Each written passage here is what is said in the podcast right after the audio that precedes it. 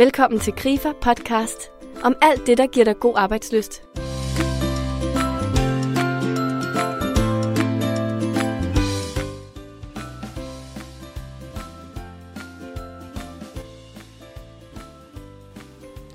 I denne uge fortsætter jeg min samtale med Alfred Josefsen, en af Danmarks grand old men inden for ledelse og ledelsesudvikling. Alfred blev især kendt, da han efter en markant turnaround for Irma AS valgte at forlade og etablere sin egen konsulentvirksomhed. I 2003 modtog han prisen som årets leder og har siden da i 13 år været leder af Irma AS. Siden 2003 har Irma ligget på toppen af en af Danmarks bedste arbejdspladser. Denne podcast taler jeg med Alfred om, hvilke ting man som leder kan gøre for at øge medarbejdertilfredsheden. Og ikke mindst, hvordan du som medarbejder kan blive bedre til at forstå din leder og blive en bedre følger eller en bedre medarbejder. Mit navn er Ulrik Skovgaard. Velkommen indenfor.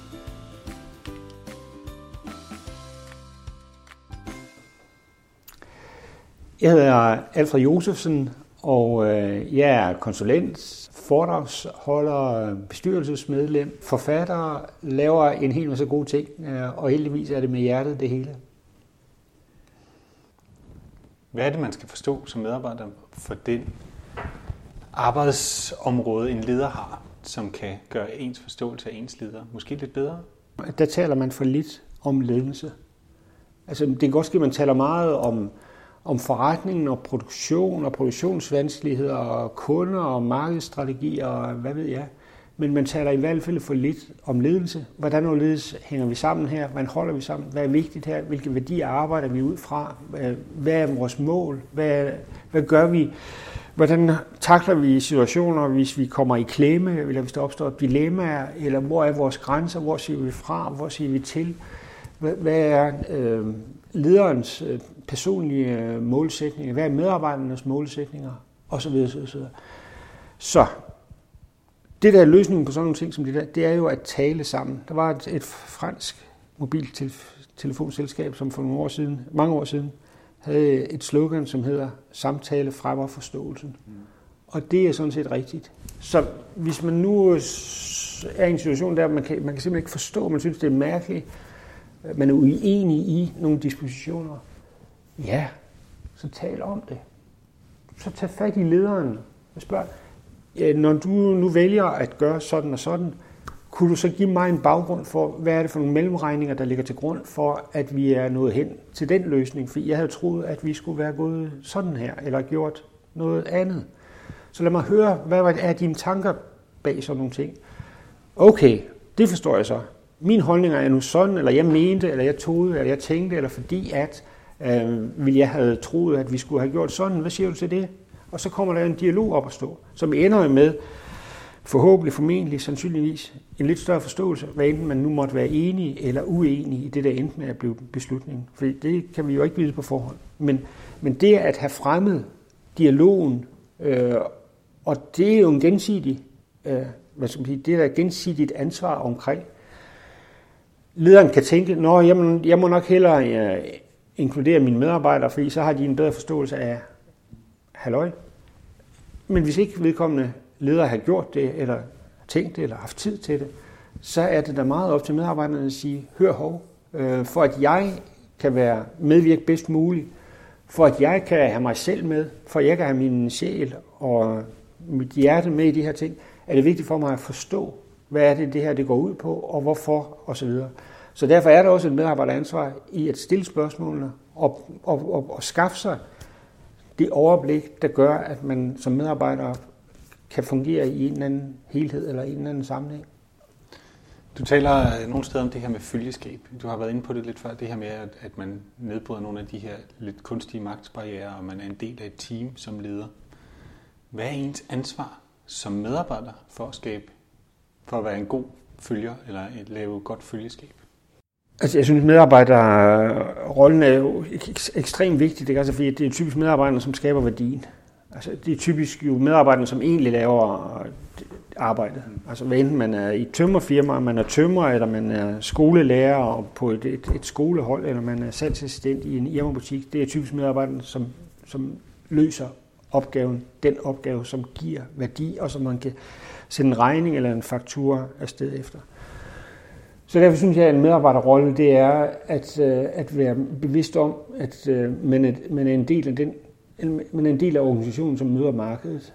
Altså, man er derude, hvor der er både konkurrenter og kunder og øh, problemstillinger, og, og, og, og derude, hvor livet det foregår. Og der synes jeg, at, at man som medarbejder har en kæmpe stor opgave i at prøve at, at sanse og observere og registrere, hvad er det i virkeligheden, der sker derude, hvor det er allervigtigst? Hvad sker der i sandhedens øjeblik? Hvad sker der ude på markedet? Hvad gør konkurrenterne? Hvad gør vi selv? Hvad siger kunderne?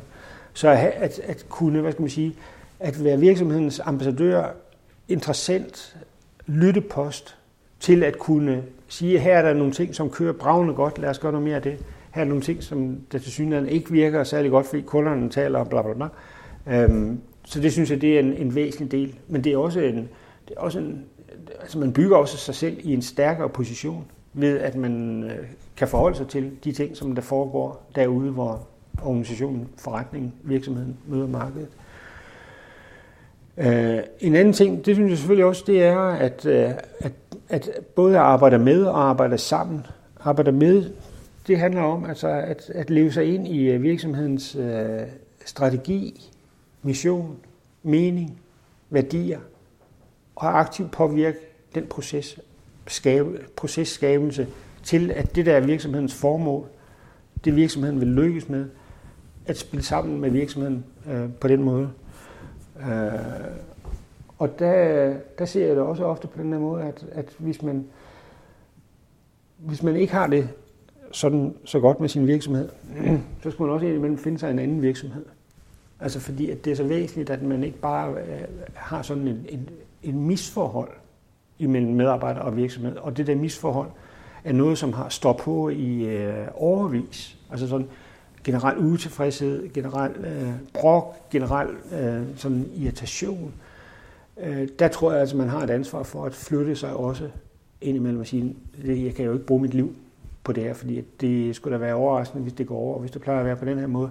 Så derfor øh, at finde et sted, som hvad skal man sige, giver mere tilfredshed, mere målopfyldelse. Der tror jeg, at det tjener alle parters interesse i realiteten. Altså, at man er et sted, hvor man i virkeligheden er gladere for at være, hvis det er sådan, at det viser sig, at det, det første, eller der, hvor man aktuelt er, at det giver ikke noget glæde. Og så tror jeg, at det, det handler om at være, at være initiativrig og være øhm, skabende og udviklende, fordi by the end of the day, så er det det eneste, vi har og kan leve af i Danmark, det er, at vi er mere innovative end andre lande. Altså i hver enkelt branche innoverer hurtigere end, end brancherne, øh, som hører til andre steder, fordi at, at, som sagt, vi har ikke rigtig nogen produktion. Så vi bliver nødt til bare at kunne være hurtigere, dygtigere og kvikkere til at finde på noget nyt, anderledes, smartere, dygtigere, klogere, mere effektivt. Og hvis alle de der innovationsprocesser, hvis de skulle kun komme fra toppen, altså hvis de kun skulle udkomme af nogle strategiplaner, og direktionen har besluttet, og hvad ved jeg, så vil vi simpelthen komme bagud, fordi at direktionerne kan slet ikke nå at innovere så meget, som der er behov for. Så derfor er det væsentligt, at i princippet alle danskere, som går på arbejde, også føler sig kaldet til at kan medvirke til at skabe udvikling. Selvfølgelig ikke øh, overordnet forretningsudvikling af hele koncernen osv., men udvikle sit eget job. Altså det, man rent faktisk har, øh, de opgaver, man har, det ansvar, man har. At man løbende stiller sig selv det spørgsmål, okay, de, de ting, som jeg nu gør her, kunne jeg egentlig se, at det kunne gøres øh, klogere, smartere, bedre, hurtigere, billigere, dygtigere, skabe mere værdi. Sådan at man siger, okay, det jeg skal arbejde med i morgen, det skulle jeg gerne kunne udvikle til, at det er en lille smule anderledes end måden, jeg arbejdede på i går. Så det er jo ikke bare ud fra at skabe værdi for den enkelte virksomhed, men det er jo også ud fra at skabe værdi for Danmark, fordi at vi som land, nation, har brug for, at vi på alle mulige områder hele tiden bliver en lille bitte smule bedre.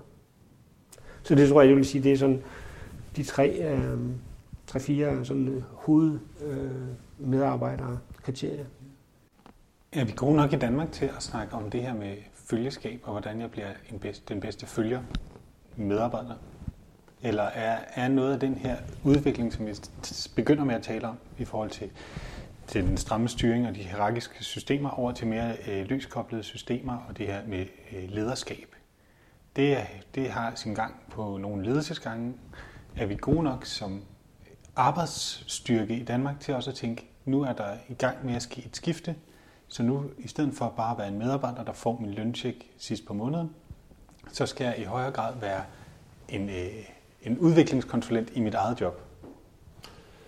Det, det, nej, det tror jeg slet ikke, vi er gode nok til. Og jeg tror også, at vi først er startet på den der rejse, hvilket hænger sammen med, at, øh, at, at lederskabet, synes jeg indtil nu meget, meget, meget har handlet om faktisk forretningsstrategier, mere end det har betydet lederskab. Lederskabet er i mine øjne at få mennesker til at virke godt.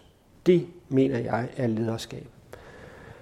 Det vil sige, beslutningstagen og, og alle de der ting har sådan set ikke så meget med lederskab at gøre. Men når beslutningerne er truffet, så er, for leders, er det gennem lederskabet, man får beslutningerne til at virke. Det er lederskab. Og i det, i det moment synes jeg også, at det er helt rigtigt at sige, at, at følgeskab og følgeskabsbegrebet er slet ikke foldet ud. Altså det, det er vi heller ikke rigtig begyndt at tale om. Hvad er det for nogle, hvad er det for nogle øh, kriterier, elementer, sammenhæng, der ligger baseret omkring hele det der område? Igen et, øh, et utroligt stort, vigtigt, relevant område, fordi at der vil jo være sådan hen ad vejen, og sådan tror jeg, at vi ser i hvert fald blandt de, øh, de yngre, altså de yngre, hvad er de? De er under 30, de er under 35, som øh, har levet hele, hele livet digitalt, og er stjerner, stjernerne i deres eget liv, og som i højere grad øh, vil, vil kræve nogle ledelsesmæssige rammer, som gør, at de kan blive til gode set i deres mulighed for at være i centrum og præge og påvirke og være betydningsfuld osv. Så hele den der, hvad skal man sige, hele den der medarbejderrolle, tror jeg, er under forventning eller forandring. Og derfor bliver det relevant at tale om det her følgeskab øh, langt tydeligere fremadvendt også, fordi at det skulle jo helst, det skulle faktisk helst udvikle sig til på den der måde, at de, som driver den mest rå og magtbaserede og hierarkiske ledelse, at de ikke er i stand til at rekruttere medarbejdere. Altså det ville være en rigtig, rigtig, rigtig fin øh, situation, hvis vi kunne nå derhen til.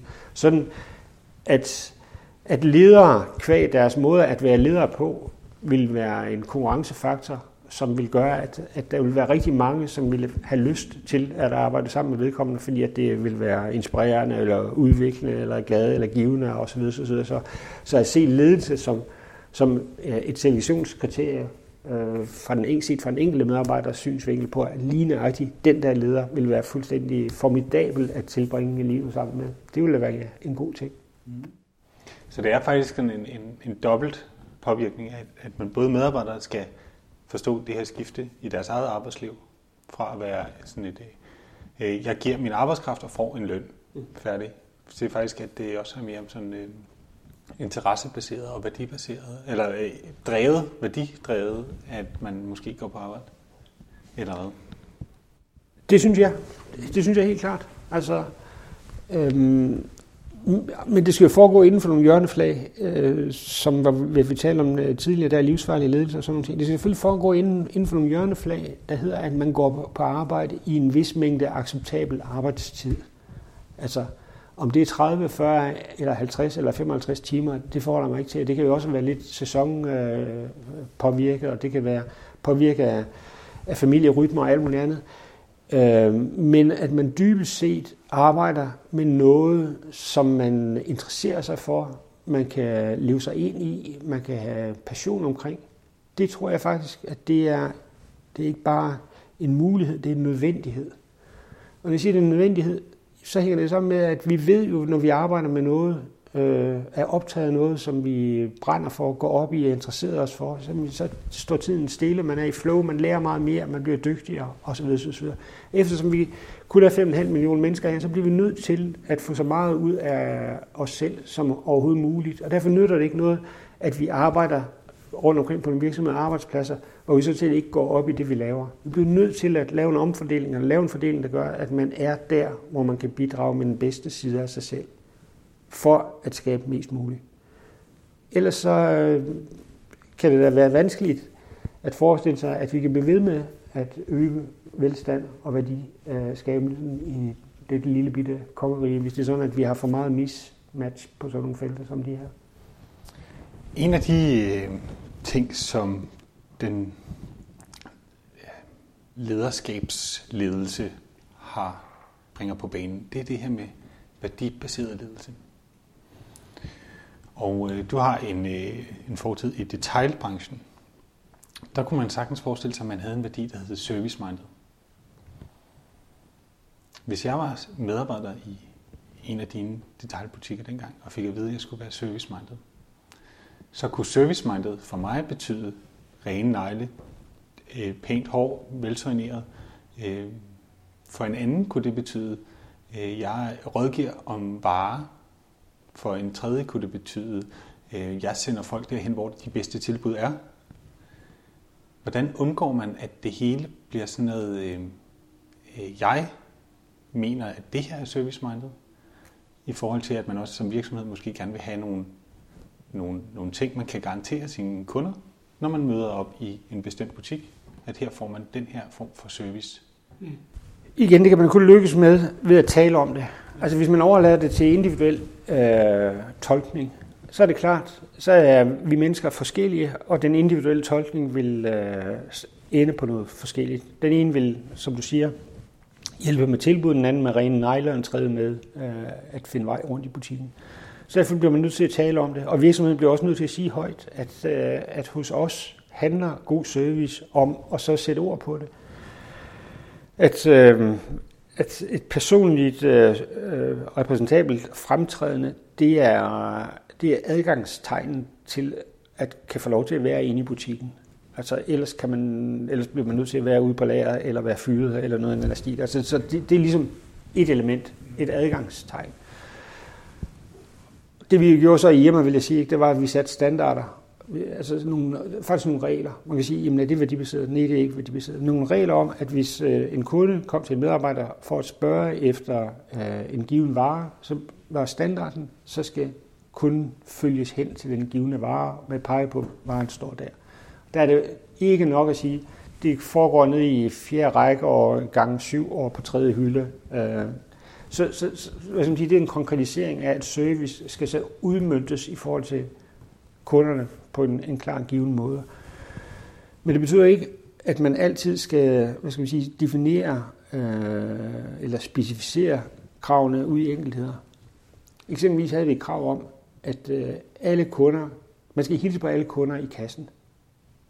Fordi det, det, det, det kunne faktisk godt være på den her måde, øh, i hvert fald på nogle tidspunkter af ugen, at man som kunde kunne øh, lykkes at handle ind i butikken uden at møde en medarbejder, før man kom til kassen. Til gengæld ville det være helt sikkert, når man kom til kassen, ville man møde en medarbejder. Og der var der ligesom to regler. Det ene det var, at man skulle have øjenkontakt undervejs i løbet af kasseekspeditionen, fordi det er altså den eneste måde, man kan ligesom opleve, at nu er, man i kontakt det er, hvis der er øjenkontakt. Øh, men den anden ting, det var, at, at kasseekspedienten skulle ligesom afslutte øh, relationen med et øh, farvel, eller hej, eller goodbye, eller et los i røven, eller hvad ved jeg. Og det var til gengæld fuldstændig frit. Altså, der, der må den enkelte kasseekspedient ligesom sige, hvad er situationen her, hvad, hvad er det for en slags kunde, der er her. Så derfor siger jeg nu, hvad jeg nu gør med at lukke den her relation ned. Øh, fordi at, at, at hvis ikke man gør det, så kommer man ud i sådan nogle mekaniske øh, relationer, som er lige til at kaste op over, som for eksempel på tankstationerne. Ha' fortsat en god dag, kan man ofte blive afsluttet med på en tankstation, hvor man siger, jamen det er sådan, man kunne have haft en maskine til at sige, har fortsat en god dag, uh, som der er uden hjerte, uden personlighed, uden noget som helst i. Mm. Uh, og fortsat, jamen det betyder jo sådan set, at man skulle vide, at dagen indtil nu allerede havde været god, og have en fortsat god dag osv. Så derfor, den slags, den slags løsninger er sådan en lille smule for enkle, en lille smule for primitive, og en lille smule for uambitiøse øh, eller disrespektfulde, både i forhold til kunden, men også i forhold til medarbejderen. Så jeg synes at i det mindste, at, at det med at sige, at vi vil gerne have, at det sker på en eller anden måde. Og hvis det var en fin frue i lang pels og så, så var det sikkert på en ene måde. Og hvis det var øh, nogle skoleelever øh, over fra øh, over for 4B på en anden måde. Og det er så der, man differentierer sig mellem at have den her øh, styret baseret ledelse, det her management, til at være lederskab. Er det, er, det, når man, er det, når man giver fri til, at medarbejderen kan putte sig selv ind i afskeden, for eksempel?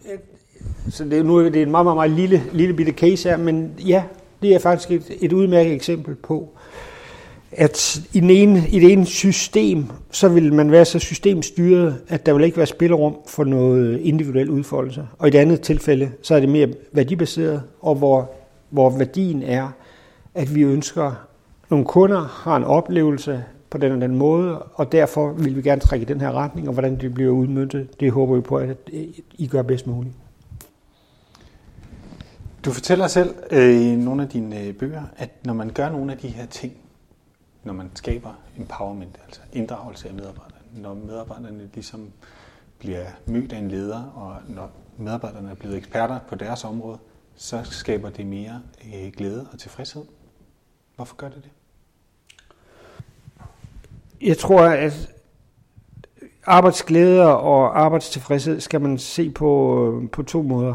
Altså, den ene, det er simpelthen det, der direkte skaber mere arbejdsglæde og tilfredshed. Og det tror jeg, at det giver arbejdsglæde og tilfredshed, at man øh, oplever sig, man bliver respekteret, man øh, oplever sig som vigtig i arbejdets øh, udførelse, man bliver taget med på råd, man har sine synspunkter vejer, de gør, man, man er noget, når man går på arbejde. Jeg tror, at det har en enorm positiv indvirkning på oplevelsen af arbejdsglæde, at man bliver respekteret på helt basale menneskelige øh, universelle værdier som sådan. Så, så giver arbejdsglæde, det giver selvfølgelig også, altså når der er en ordentlig stemning, et ordentligt klima, et ordentligt atmosfære, man kan, man kan være i øjenhøjde, man kan være uformel, man kan grine, man kan have det sjovt sammen, fordi der er tryghed, der er nogle rammer, der gør, at, at man kan have det rart sammen. Altså det med, at, at, hvad skal man sige, at organisationsfaktoren, magtfaktoren er taget ud, og man kan mest muligt være sig selv mens man går på arbejde, og have det på den samme måde, som man, når man ikke går på arbejde. Altså når man er sammen med sine venner eller familie eller sådan noget. Altså man kan være afslappet sig selv. Den del har også rigtig meget med arbejdsglæde at gøre. Fordi hvis man, hvis man skal være på vagt, hvis man, hvis man har lidt frygt, hvis man er bekymret, usikker, frustreret, øh, angst, så er det klart, at så øh, skal man bruge nogle kræfter på at overhovedet at, at etablere sådan en comfort zone for sig selv. Og det er jo ikke særlig øh, arbejdsglæder udviklingsagtigt øh, at være i sådan nogle sammenhænge. Så det, jeg vil sige her med den sidste, det er jo for så vidt, at, at man kan også få noget mere arbejdsglæde ved at fjerne noget uglæde. Så går ligningen altså bedre op. Hvis man får mindre arbejdsuglæde, så må arbejdsglæden jo sådan set stige. Og de ting, der, der kan foregå under etiketten uglæde, det er sådan noget angstagtige ting. Altså noget, hvor man øh, ikke kan være sig selv, hvor man er bekymret, usikker, man føler, man ikke rigtig er informeret, man tror, at der foregår nogle ting rundt omkring, øh, som man ikke øh, rigtig bliver involveret i. Øh, man kan se nogle sammenhænge, som man ikke forstår. Man kan se nogle adfærd, nogen gør noget, som man ikke kan overskue, hvad de bagvedliggende eller de underliggende ting er der. Man, man kan være bekymret, er der, kører det godt nok, eller vil der være afskedelser, eller er der ændringer, er der den der slags ting øger uglæden. Så hvis man ledelsesmæssigt gerne vil skabe noget mere arbejdsglæde, så er der to veje at gå. Dels så kan man forsøge direkte at skabe noget mere glæde, men man kan også reducere uglæden, og summen af det hele vil være mere arbejdsglæde. Og det sidste spørgsmål, jeg godt kunne tænke mig at spørge om, det er lidt tilbage til det her med, med følgeskab. Hvis man oplever, at man ikke føler sig som en del af det team, man er på, på sit arbejde, hvad kan man så gøre for at blive en bedre, bedre følger i morgen? Altså hvis ikke man er en del af teamet, det kan jo skyldes øh, flere forskellige ting. Det kan jo skyldes, at man, øh, at man ikke er så samstemt med lederen som en del. Og det kan jeg lige komme tilbage til. Men det kan selvfølgelig også skyldes, at man ikke er så særlig samstemt med kollegaerne. Og det kan være en, en anden ting det med, at det ikke at være så, så godt samstemt med lederen, altså forstået på den måde, at man synes ikke, man hænger helt sammen, man er ikke helt tryg ved det, man er ikke, der er ikke så meget tillid, man, man fungerer, man øh, klikker ikke sådan helt sammen.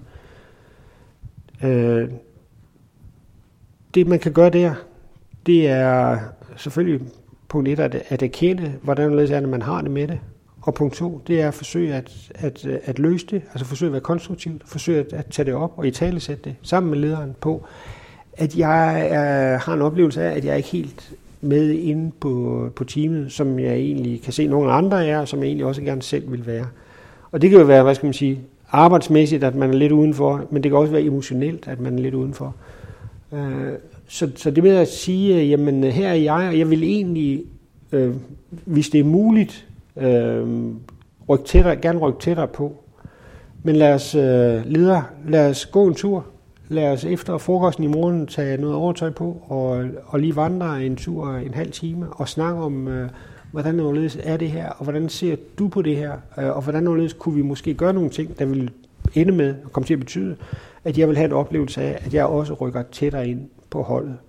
Man må jo forestille sig, at lederen sådan set dybest set helst vil have et hold, et stærkt hold. Så det kunne være et initiativ at tage og sige, gå ud øh, i naturen, snak om det, prøv at øh, skabe en, en, en yderligere forståelse omkring, er der noget, som ligger til grund for det her, e, eller har det bare udviklet sig sådan, er det bare tilfældigt, eller er det bare øh, noget, som der øh, en leder måske ikke har opdaget? Hvis det er med øh, kollegaer, at man ligesom føler sig ude af holdet, øh, så tror jeg, at man skal lige prøve at, at vise det gode eksempel først. Altså, hvis nu det var et fodboldhold, og man ligesom følte sig øh, uden for holdet, hvad ville man så gøre? Altså, jeg tror, man kæmpe lidt hårdere et stykke tid og sige, nu, nu giver han bare maksimal gas. Nu skal jeg prøve at lægge så mange afleveringer, som jeg kan, og, og takle så meget, som jeg kan, og enormt meget energi, og vise holdet, at jeg kæmper, jeg kæmper sgu øh, fælles her. Ikke? Altså, så altså ligesom, hvad skal man sige, kvalificere sig på at være, være en, som vil, øh, vil give en til holdet, øh, og, og vise, wow, jeg er altså med og på. Og når man ligesom har gjort det, så, så tror jeg, at man er kvalificeret sig til at, øh, at snakke, ikke nødvendigvis med alle på holdet på én gang, men øh, man, man kan jo tage de øh, af sine kollegaer, sådan i den rækkefølge, man synes, de er nemmest at tale med på, at øh, hvordan kan, kan vi skabe et stærkere hold, hvordan kan jeg spille en, en endnu bedre rolle, eller med de ressourcer, jeg har, hvordan kunne de passe lidt bedre ind på den måde, vi nu fungerer sammen, og så videre, ikke? og prøve at tage den der runde sammen med sine kollegaer, og på, hvordan, hvad siger de? Altså har de opdaget noget Er det, øh, er det systematisk, er det, us, er det us, ustruktureret, er det tilfældigt, er det, eller hvad er det for nogle ting? Sådan man egentlig som medarbejderen der, hvad skal man sige, selv tager nogle aktive træk for at prøve at komme tættere på situationen, sådan at man rent faktisk både kan gøre noget, men også åbne op for en proces, hvor man taler om det sammen. Fordi altså i de fleste tilfælde er det jo et, et jo stærkere holdet kan være, jo større sandsynlighed for, at man kan lykkes. Og mennesker, der lykkes, de skaber resultater? Mennesker, der lykkes, de skal i hvert fald bedre resultater end mennesker, der ikke lykkes. Det er jeg mig ret sikker på. Ja. Og alt imens, at Alfred og jeg, vi tømmer vores kaffekopper, så vil jeg sige tak til dig, fordi du lyttede med på denne Grifa-podcast. Nogle af de vigtigste pointer, som Alfred delte med os, det var det her med, at man har en vigtig rolle som medarbejder. Man er en forpost, man er den direkte kontakt til kunderne eller klienterne eller borgerne. Man er altså en form for lyttepost. Og der når man står der, er det vigtigt, at man både arbejder med og sammen med ens ledelse. Og så tænk på, at du er udviklingskonsulent i dit eget job. At de ting, som du gør i dag, er du den første til at kunne lave om i morgen. Det var to podcast i træk med Alfred Josefsen. To podcast, som handler om ledelse og om følgeskab. Jeg håber, du har fået lyst til at abonnere på vores podcast. Fremadrettet vil vores podcast komme hver 14. dag, og det gør de, fordi at vi er gået ned i værkstedet, hvor vi skal finde ud af, hvad de nye podcast skal handle om. Så hvis du har input til, hvad vores podcast skal handle om, så skriv til sam Tak fordi du lyttede med, og mit navn er Ulrik Skovgaard.